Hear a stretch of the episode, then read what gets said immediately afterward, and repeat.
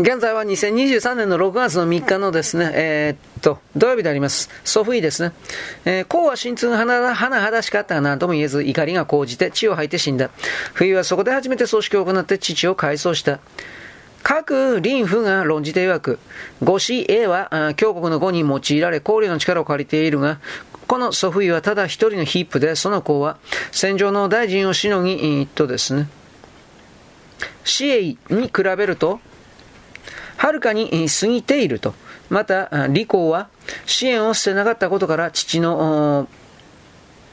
が恥ずかしめられ、妻子を殺され、自分もその後を追うことになり、天下の笑い物になったのは大愚と言うべきでもあるとも言った。しかし、支援からその父を殺してもどうしても官の力によってその子を法律でどうにもできなかったのはなぜであろうか。あるいは教師がこれをよくかくまったからか、始皇帝の意をもってしても、白老左の長領の陰謀を食い止めること食い止めることができなかったのだから、まして始皇帝以外の人では難しかったのであろう。では考えてみると、死亡、長領は、秘密のうちに計画し、調べ出す手がかりはなかったのに、不意は手紙を残したり死にさらしたり、その計画を明らかにしたのだから、何ともできなかったわけはないので、彼は五子を、五子栄を上回るばかりか、長領以上だったとも言える。五感の時代は説義を尊んだので、あるいはその施設を憐れんで、これを庇護したものがあったのかもしれない。これを要するに一夫が必要にぐらい報復しなければ、やまず市政はどうでもよかったのである。ああ、不意は誠の決死である。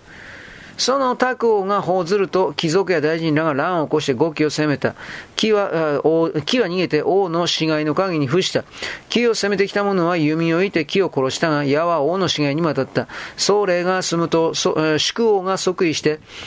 礼意をして乱を起こした者を尽く中止、えー、木を殺した事件にも雑誌一族を平らげられた者は70件に及んだ。また、蔡の大夫が粗相と超を争い、人に真を刺させた。真は傷ついたまま逃げ延びた。西洋が加害者を探してもわからず、祖宗は死ぬ時に西洋に私が死んだら私を車先にして市中に工事して祖宗が祭で乱を起こそうとしたからだと言ってください。そうすれば私を殺そう殺そうとした族はきっと捕まるでしょうと言った。その言の通りにすると祖宗を殺そうとした者は案の定自分から名乗り出てきたので、西洋はこれを中した。祈祷僧神で神とは自分の身は死んでもよく術を持って自らその仇を報いたもので、その地はさらに多かったと言える。式団、見識による決断。地は式を生じ、式は断を生ずるものである。断ずべき時は断ずることがなければ、かえってその乱を受けるもので、式団の話を集めた。際の、えー、際の開口かな。ネイセキはエイの人で車につけた牛に餌をやるとき、角を叩いて歌っていたサイの開口が通りかかってこの男を変わったやつだと思って任用しようとした。軍神が、エイはサイから遠くない国だし、人を得て問い合わせ、果たして賢人ならそれなら任それから任用しても遅くないでしょうと言ったが、